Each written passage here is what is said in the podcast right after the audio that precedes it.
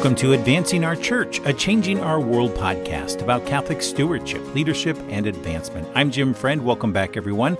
We have another great show for you today. We're going to be talking about the new book, The Generosity Crisis, and the case for making a radical connection with your donors.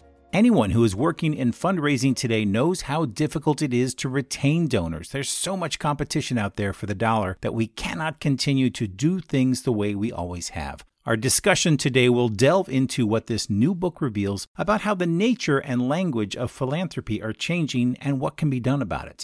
This conversation is a must for anyone who is trying to convince their leadership that direct mail fundraising and online fundraising alone is not sustainable. I'm glad you're with us today because we are making the case that fundraisers need to create those radical connections with their donors to solve this generosity crisis. And so, without further ado, let's get to work. I am here with two authors of the book, The Generosity Crisis, The Case for Radical Connection to Solve Humanity's Greatest Challenges. And we're here with Nathan Chappell and our own Brian Crimmins. Nathan, Brian, welcome to the podcast. Thanks for having us. Yeah, it's great to be here. And I just had a smile when you said the word authors because it's still a new thing that we're trying on. So for Brian and I, it's new frontiers. It's very exciting. Nathan, I felt the exact same thing. I noticed both you and I chuckled and smiled. Thanks, Jim, for putting that tag on there for us. It's good, nice. Absolutely. Yeah, it's forever going to be a part of your title now. That's awesome. Well, let me just for the sake of our audience, just provide a little introduction to both Brian and Nathan before we get started with our conversation about the book. So we'll start with Brian. Brian Crimmins is the Chief Executive Officer of Changing Our World. Brian is responsible for the overall management, success, and growth of our firm and has personally provided counsel to clients such as the Diocese of Rockville Center, the Catholic Community Foundation of Long Island, the Global Solidarity Fund, Diocese of Dallas, Roman Catholic Foundation of Eastern Missouri, St. John's University, his alma mater, the Pontifical North American College in Rome, the Catholic Alumni Partnership, and the Diocese of Brooklyn, just to name a few. Brian oversees all aspects of Changing Our World's service lines, including nonprofit services, corporate research and analytics, and communications. Brian has extensive experience building and managing the implementation of strategic initiatives that enables nonprofits and corporations to achieve their philanthropic goals. Brian is often called upon to speak at conferences and workshops regarding the philanthropic landscape and current trends in philanthropy, and has mentored students from Notre Dame's Mendoza College of Business. He serves on the board of Chaminade High School and is vice chair of the board of the Institute for Catholic Schools at St. John's University. Brian holds a Bachelor of Science degree from St. John's University and an MBA in Marketing Management from St. John's Tobin School of Business. Welcome again, Brian. Thanks, Jim. And Nathan Chappell is a thought leader, public speaker, and writer, and one of the world's foremost experts on the intersection between artificial intelligence and philanthropy. Nathan serves as Senior Vice President of DonorSearch, leading the research and development efforts dedicated to leveraging artificial intelligence to help nonprofits harness actionable insights from big data. In 2018, Nathan presented the first TEDx talk on the topic of artificial intelligence and the future of generosity. In 2019, Nathan was listed as one of the top 100 influencers in philanthropy. And in 2021, Nathan founded Fundraising.ai as a member-centric collaboration with a focus on data ethics, data equality, privacy and security, and sustainability. Nathan holds a master's in nonprofit administration from the University of Notre Dame, an MBA from the University of Redlands, a certificate in international economics from the University of Cambridge, and a certificate in artificial intelligence from MIT. Welcome again, Nathan. And Nathan, you and I were recently together at the International Catholic Stewardship Conference in Anaheim, where you presented this book to, I think, a very eager group of development professionals and church leaders, which I think was very well received. And we got some great reviews from that workshop. So I'm excited to dive into this book. I had the privilege of getting a preview of it and reading through it, and was just really intrigued by the readability of it. It was a very easy read, and it really laid out the problem of the generosity crisis. So why don't we get started maybe with our conversation, and this really could go to maybe either one or both of you, on kind of what led you down the rabbit hole of discovering that there was a generosity crisis in the work that we do. Yeah, I'll get us started, Jim, and certainly I'll let Nathan tell his version of the story, or maybe put some truth into what I'm going to say. But when Nathan and I first met, gosh, years ago now, when I had the pleasure of working with him at City of Hope, I think from my perspective, and I would love to get his reaction to this, I felt like when I met him, we had just had very similar views on the world and on the sector that we both are in, obviously. And when you have that with somebody, when you have that sort of connection, the lines of sort of the conversations would go from what was on the agenda for the meeting and the important work that we were doing for City of Hope. But I often found ourselves talking about many other things about happening around the sector. And it was one of those relationships and conversations that just continued, over months and years. And I'm sure a joke or two is made. We should probably put our heads together and write a book, because we were both concerned about what we saw that was happening with our sector, particularly the generosity crisis, the declining giving. And, on a certain degree, I personally, I'll speak for myself, didn't necessarily feel like enough was being talked about it, or it was mainstreamed.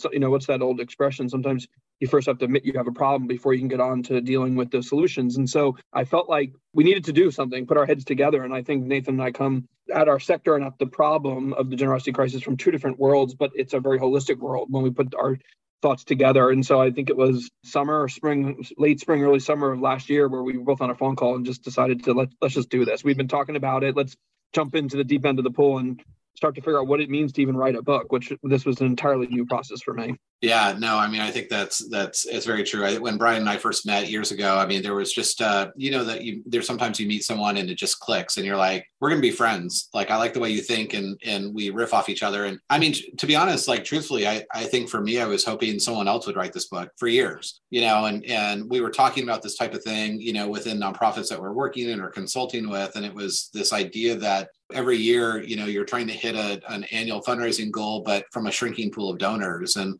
with a background in business and economics, I started looking at this in 2012 after the Giving Pledge was signed, and just fascinated by what's the effect of that going to be? Whether, the Giving Pledge, creates a new national conversation that really hadn't existed since Rockefeller and Carnegie, but now is revitalized in our modern society. And it'll either inspire lots more people to give because it's more mainstream, or it will have the opposite effect where it becomes essentially this crowding out effect where, people think, well, others are on the scene.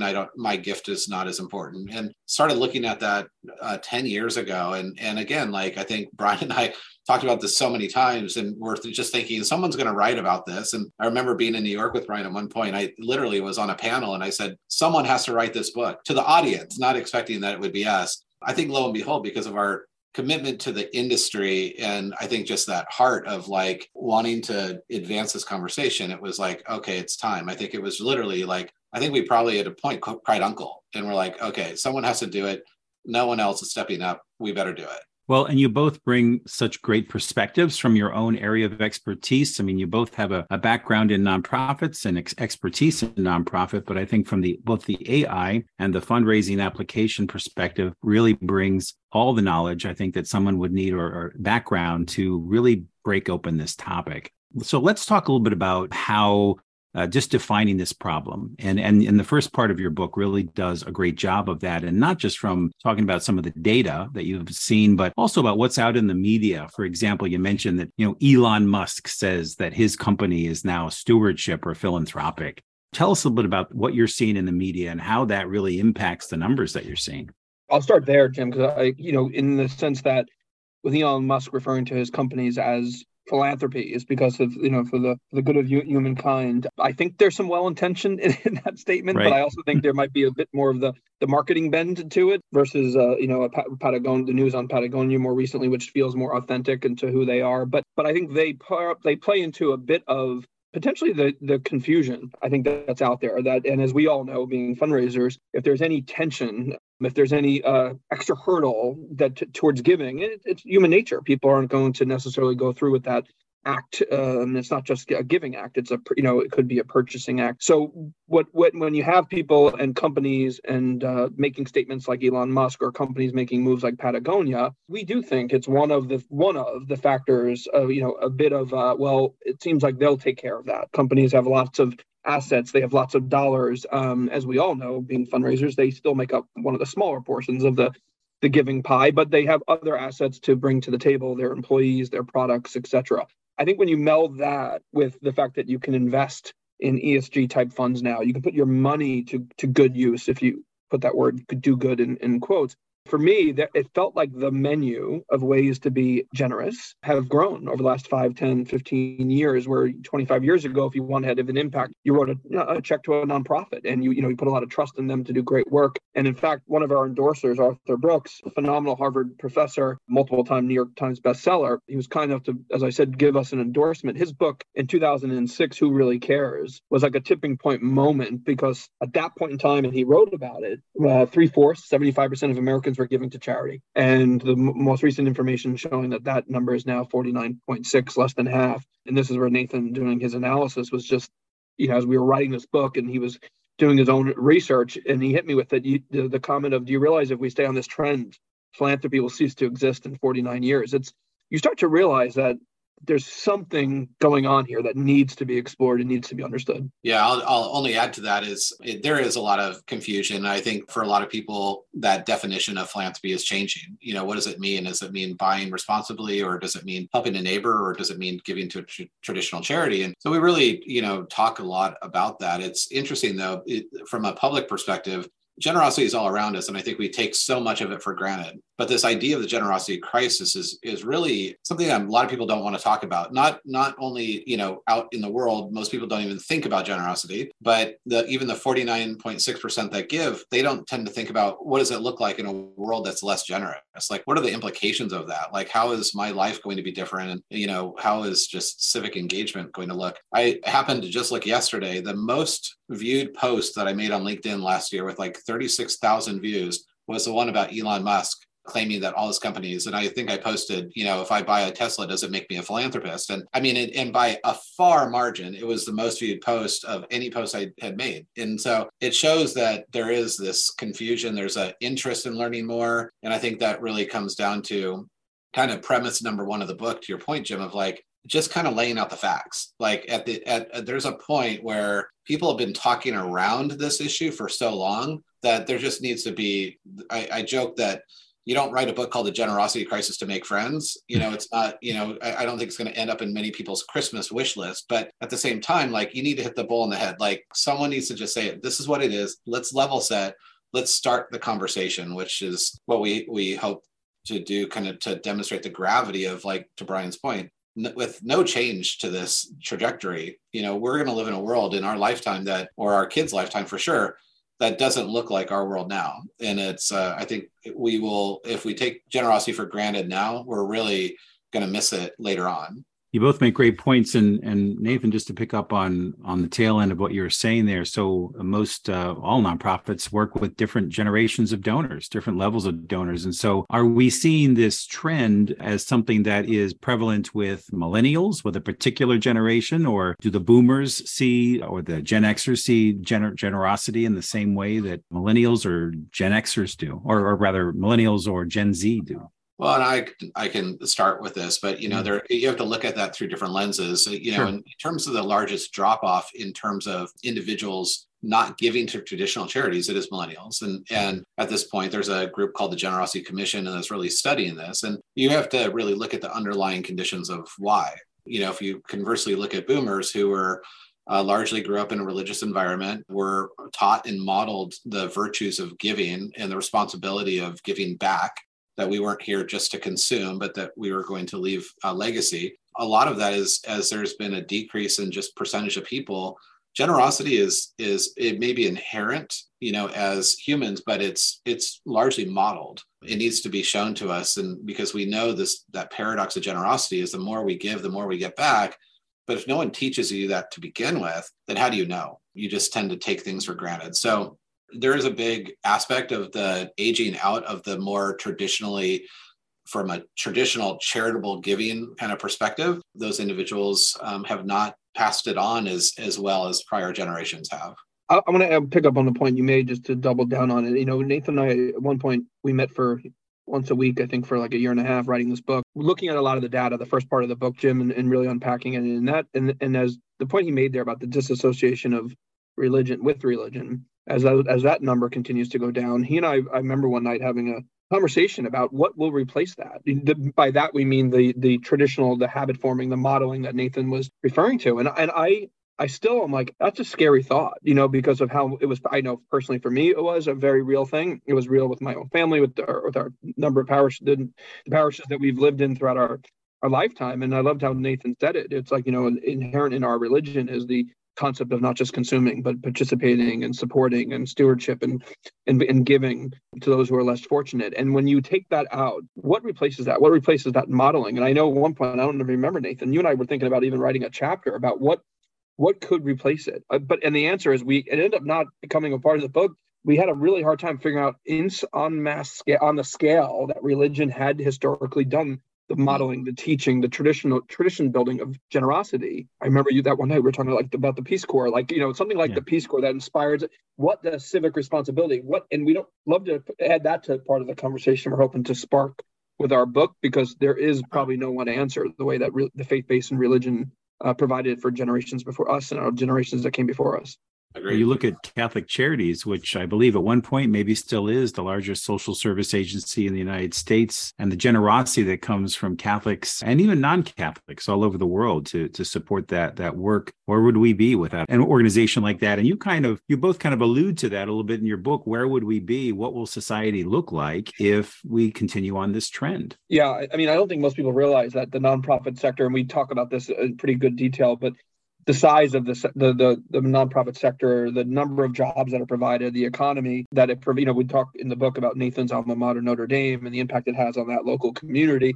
Jim, I know, and as friends of mine who don't even know what I do for a living, when they've been asking me about what the book's about, and I've tried to figure out how to come at this from them, and I often find myself starting with this very thing, which is, do you even understand how much of your life is and coming into touch points with a nonprofit, whether it be education, healthcare, whatever it might be, and the impact of that chapter that we have in the book about being a little bit dramatic about the woman who's about to give birth and goes to the hospital and the doors are shut. Those type of things.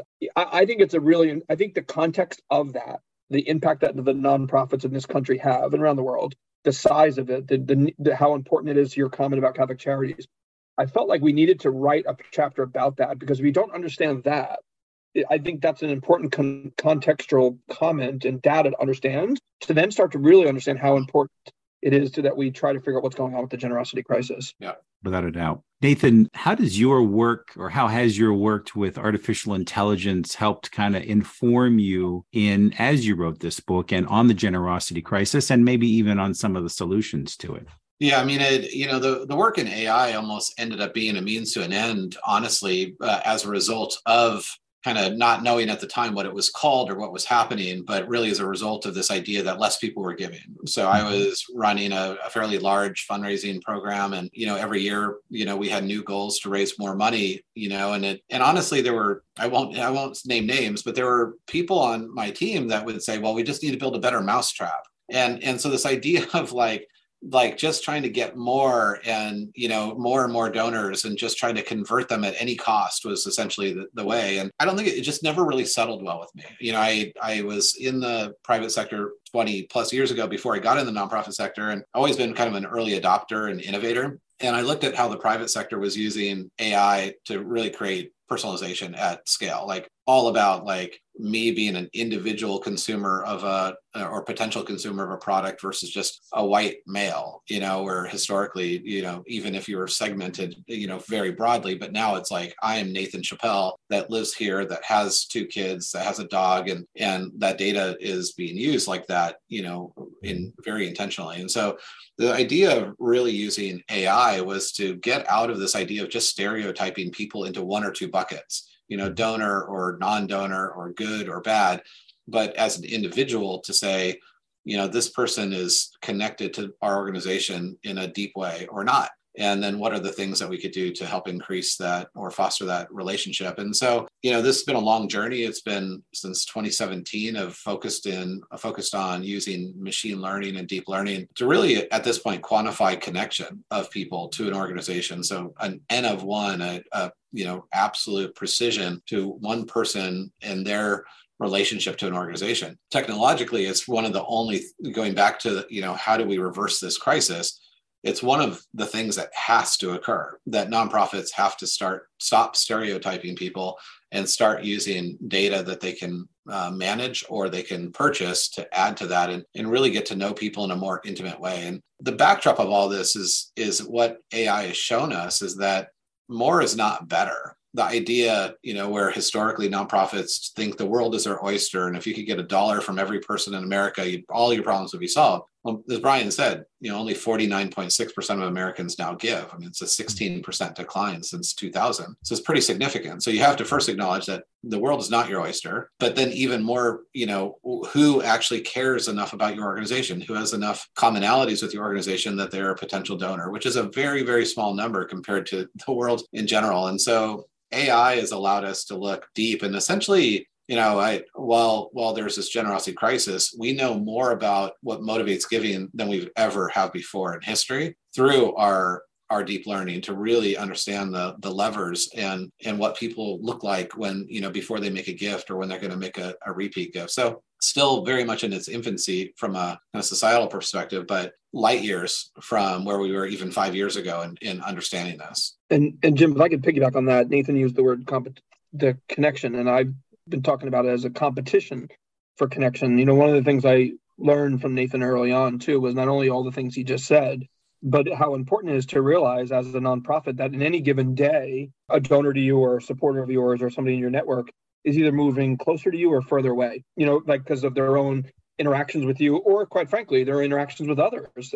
And, you know, this is where I thought the work that we do at Changing Our World on the company side of things was really fascinating, because as more and more companies were beginning to realize that values and being a good company and, to, you know, making really good products that are good for the environment was smart business, their marketing and their communications efforts started, I talked about in the book, they started sounding like nonprofits. If you take a step back, I mean, some of them very mission-oriented, very such that, you know, I think we're getting to a point where some people might actually confuse, as I think we talked about it, I know we did in the book, you know, whether or not Ben & Jerry's, which is a phenomenal company, is actually a company or a nonprofit. You know, there's a blurring of the lines there. And I go back to that comment I made earlier on in the beginning, which is, if people have to stop and think, you know, the giving, you know, doesn't follow. But I also think the bigger point there is just that every nonprofit that we have had the pleasure and the honor of working with, I had not appreciated until I went through this work over the last year and a half with Nathan to put in the context that they could be a phenomenal, and most of them are organizations, but you got to realize that people are living in a world where more information, more data is coming at them and changing their perceptions, their thoughts of an organization, whether they realize it even or not. And that I think is partly why less people are engaging in the traditional act of philanthropy, I think, because they can get, I believe, the same physical good feelings of supporting a nonprofit if I buy from the right company or if I do some other things. Hence the comment I made about the menu, to do good and to be generous. And I just think nonprofits have not yet, I know I didn't, and I think a lot of others hadn't really fully understood that the world we're living in is moving very, very quickly around them. You picked up on where I was headed next, Brian. In, you know, when you look at the title, we talk about the generosity crisis, but in the second half of the title, you start to allude a little bit to what the solution might be, and that's creating those radical connections. And I look at my own mailbox, and over the course of a month, I'll receive 50 solicitations from different charities that some we've given to and some we've never given to, but they're after us anyway. And I got onto a list, and I think we all get that. And so, like you said before, there's so much noise and so much information. You know, how, you know, if I'm a development director sitting in the seat and I'm listening to this conversation, you know, where do I begin in making those radical connections? And I know that, you know, at Changing Our World, we've had a lot of experience doing that. I think the thing to frame up is that it's the difference between transactional and relational, you know, and for a long time, many nonprofits have been transactional, and I get it. It was the way to do it. But what we know is that the relational and what we came up with is the term radical connection. I think Simon Sinek really created a lot of buzz X number of years ago when he talked about tribes and how people understand and why they buy things, you know, from companies. And it has a lot to do with seeing themselves, the same values, the shared. And I think that, and I'll let Nick, because Nathan got a great point of view on this as well. But I think the ability, as he was talking about earlier, to know more about a person so that you can more effectively, say, communicate what some of the great programs that you're running as a nonprofit versus just a traditional headline if we do really good work. It's being able to be, you know, the three of us have three different interest areas, you know, but care a lot about the same things, but maybe would be more, it would find it more appealing if we understood a different program or a different aspect or something along those lines. And that's the point if I'm the development director that you asked me, Jim, to Nathan's point, it's a bit risky, but believe it or not, we believe you'll have more success by actually going deeper with the core folks that are radically connected versus trying to get more. And it's an interesting dilemma when I think many of us have been trained in the industry to get more, to Nathan's point, go get everybody to give you $1 type of mentality. Yeah. No, I'll take a step back too, because this competition for connection that Brian talked about, most organizations don't realize how real that is, you know? So first you need to create some understanding of how every person's connection is being harvested by every company out there. And they don't want your affiliation. They don't want your association. They want your connection at this point, you know? So nonprofits are competing at a completely different level than they ever have before. I mean, number of emails and number of, personalized type solicitations. And also with that, any person's connection, ability to connect is a limited resource. I can't have a visceral connection to 1,000 different organizations. I mean, there's a very small, we haven't done the math or survey how many, but it's pretty small. So the message really is actually very freeing, to Brian's point. Like, this is really flipping the pyramid and getting away from this idea that more is better, but better is better. And we have this hypothesis, and we've been able to show this in our deep learning analysis, that if you can predict people or assess people based on their depth of connection, not based on their wealth and not based on just last visits or last interactions, but their true, like a more holistic depth, those people will stay with you much longer. So they're real, to the point that, and this is not new news, but a donor that stays with an organization, if I stay with an organization over time, the value, my lifetime value is 15 times greater than a person that an organization, they send me a piece of mail and I give one donation. So 15 times greater. So the freeing part of this for us, I think, is really, and Jim, you saw this at the conference and some of the response, it's like, stop trying to just acquire more people at any cost, because those people aren't created equal. Start and understand who your population of people who do care, and really build this deep two-way kind of visceral kind of relationship. And in nonprofit, we talk about it being partnership. Whenever we want money, we talk about partnership, but then we forget about that word right after we get the money, and so it really is this opportunity, to Brian's point, of like, go within, go deep, go within, invest the resources and the time to get to know people in a really deep way that they're going to stay with you, because the ROI proves itself. It's so much higher than this constant, cyclical thing of just acquiring. And Jim, last thing I'll say on this topic is the July Chronicle of Philanthropy was the whole article, the whole magazine publication, was focused on this very topic. And I thought there was a wonderful example of a woman who was a major gift officer at the Houston Food Bank, who went in with the mindset of developing radical connections with those that were in her portfolio. And she did so. And the results speak for themselves. And I think, from, again, back to your question about what do I make of this if I'm a development director, you have a phenomenal case study, right? Just in July's Chronicle to take a look at. And that's been a topic I've seen literally in the last weeks, not a new concept, but in the last months or weeks. And maybe it started with the Chronicle issue. And maybe I'm just like, you buy a red car and then you see all the red cars on the road. But I see a lot more people talking about trying to avoid, get out of the rat race of just acquiring more, but like going deeper and communicating in ways. And this goes true for corporations and for nonprofits. It's like people want to do business with or give to organizations that get them, that know them, that you feel like you're going to go the distance with. And it's a big difference in how you,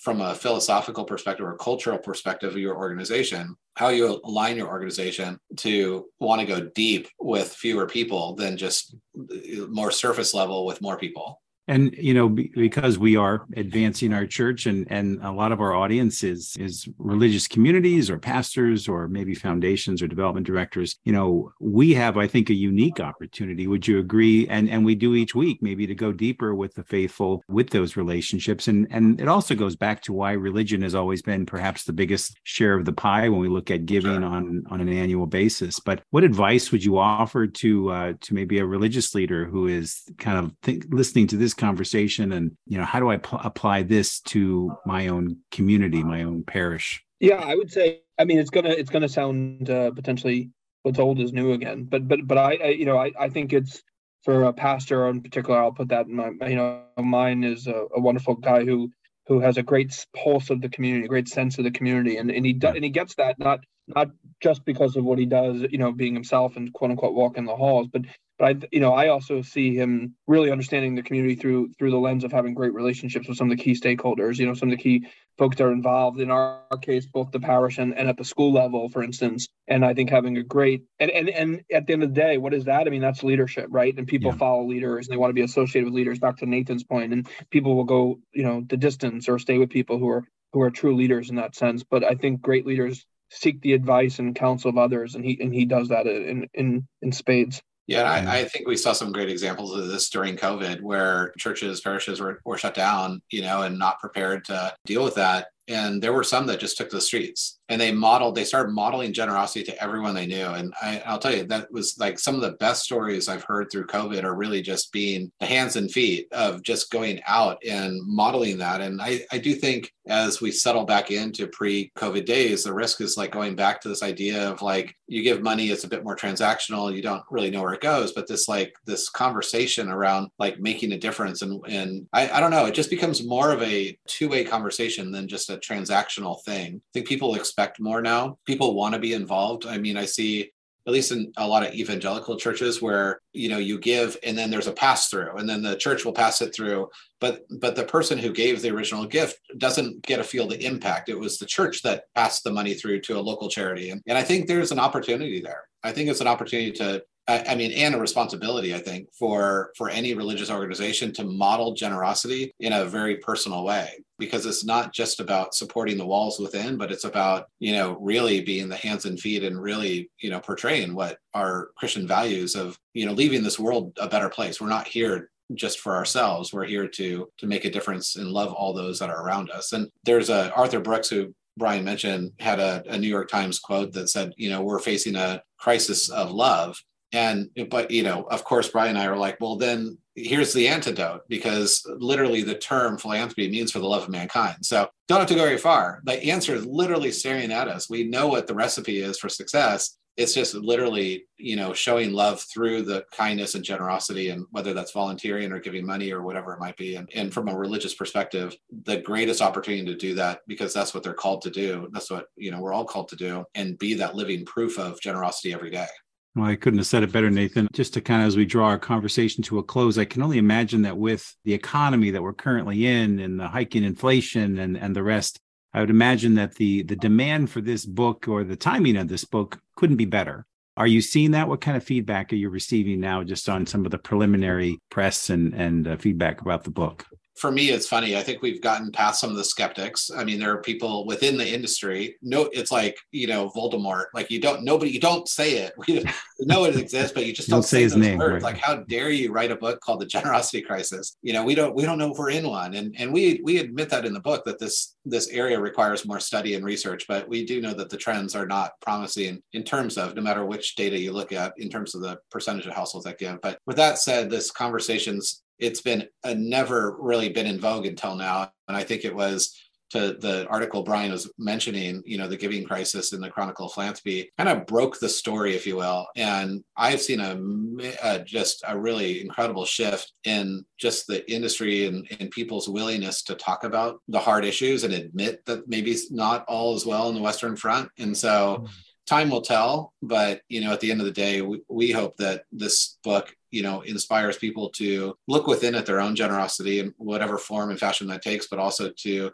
think about their own personal responsibility to those around them that they influence, and hopefully, inspire and spark some conversation. So far, so good, I think, Brian. Yeah, I would say, unfortunately, Jim, the book might be well-timed. And I say that honestly, because for many of the points you talked about, the economy, and, there's some even early analysis and some thoughts that, will or will not the next few months, the end of this year, be as robust as giving, has always traditionally been at the last 2 to 3 months of the year. And so is there some concern around that? So unfortunately, I think it's well-timed. But as Nathan said, I think the book is actually a book of hope, to be honest with you, even though the name might give you something different. I do think there is something happening with the redefining of what is philanthropy, what is generosity.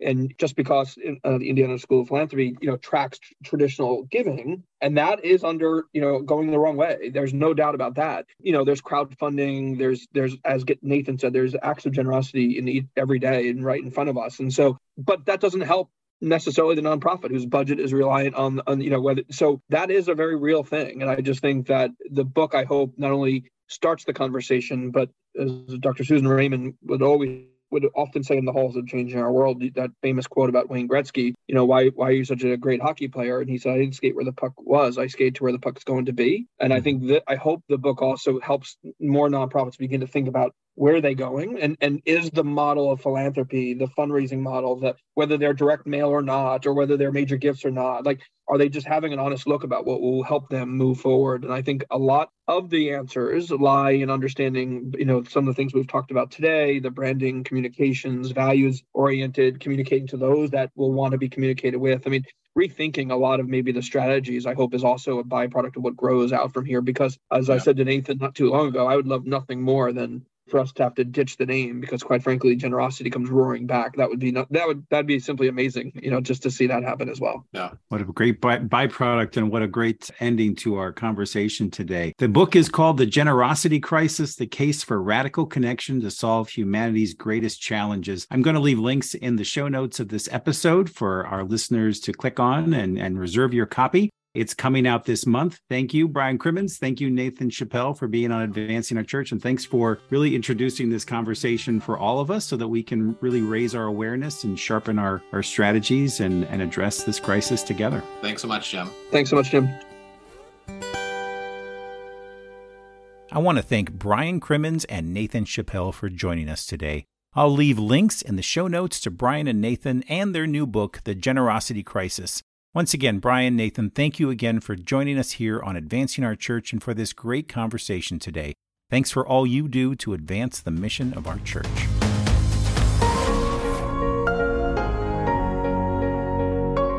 Well, that's our show this week. Special thanks to Podastery Studios for another great show. And if you'd like to help our show, please leave us a rating wherever you downloaded this podcast. And if this is your first time listening to Advancing Our Church, I hope you'll stick around and subscribe, because you can find us on all places where you download your favorite podcasts. You can find us on YouTube.